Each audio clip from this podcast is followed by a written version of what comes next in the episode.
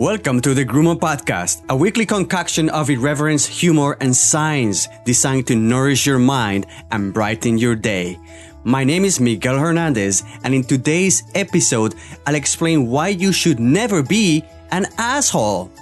But before I do that, I'm happy to announce this week's Grumo t-shirt contest winner, Mr. Patricio Bustamante, all the way from Argentina. Thanks to our sponsor, shirtbattle.com, Patricio will be able to proudly wear his own Grumo t-shirt. Patricio, be warned.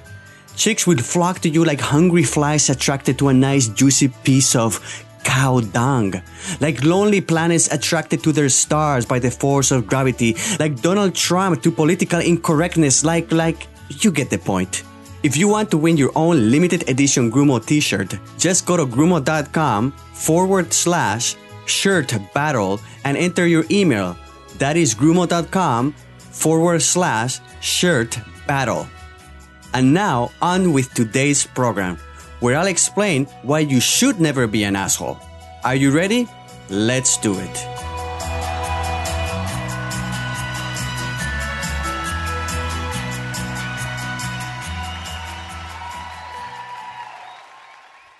So why should you never be an asshole? The obvious answer is karma. Karma is like an imaginary bank that keeps track of your good and bad deeds. Every good deed counts as a positive karma point.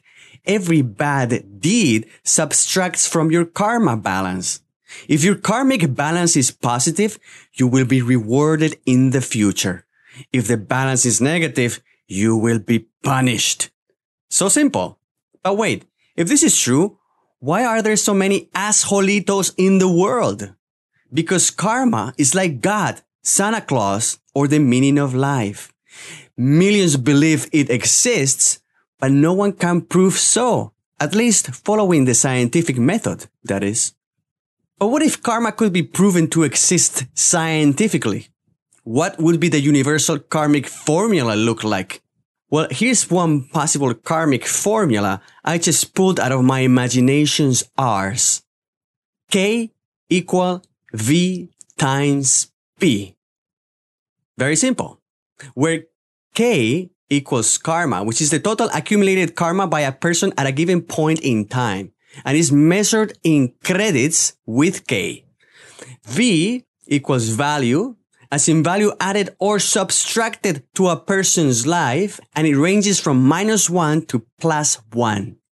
P equals people, number of people affected by the value provided by that person, and ranges from zero to about 7 billion people. I mean, the entire human species. So again, K equal VP. Very simple formula, the karmic formula.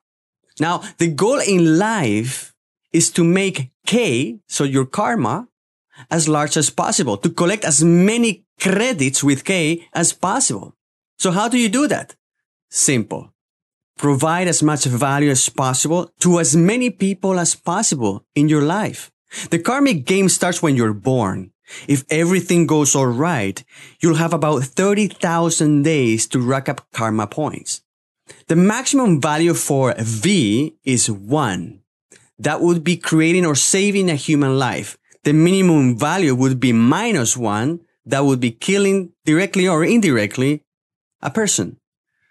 So use your imagination to assign fractional values to any deed between minus 1 and 1.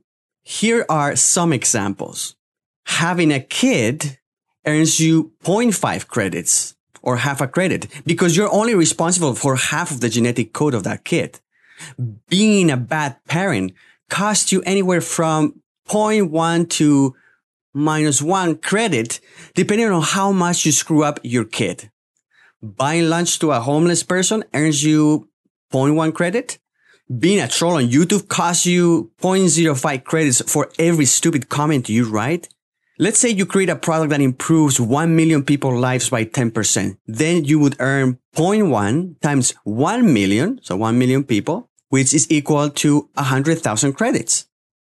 In general, any deed will earn you or cost you credits, so those karma points, depending on the context of your deed.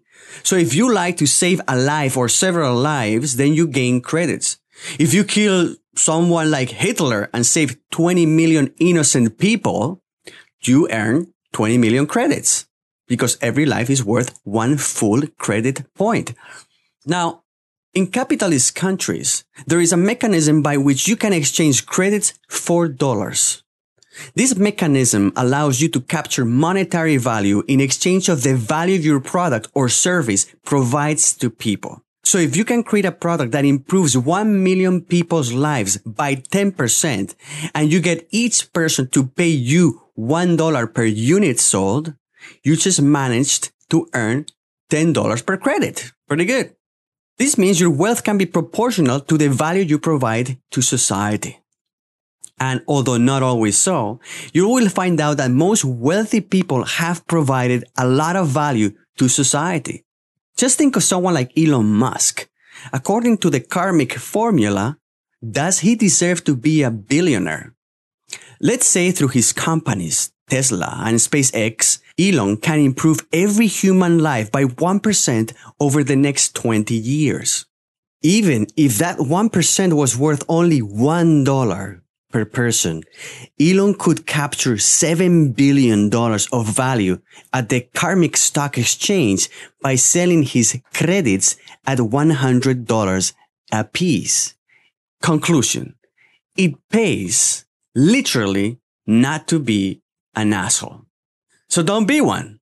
But you'll say, Miguel, aren't there lots of wealthy assholes in this world? Yes, true. But when was the last time you saw a truly happy asshole? Turns out it's very hard to live a fulfilling life with a low karmic score. Well, that's karma. Peace, love, and karmic cookies.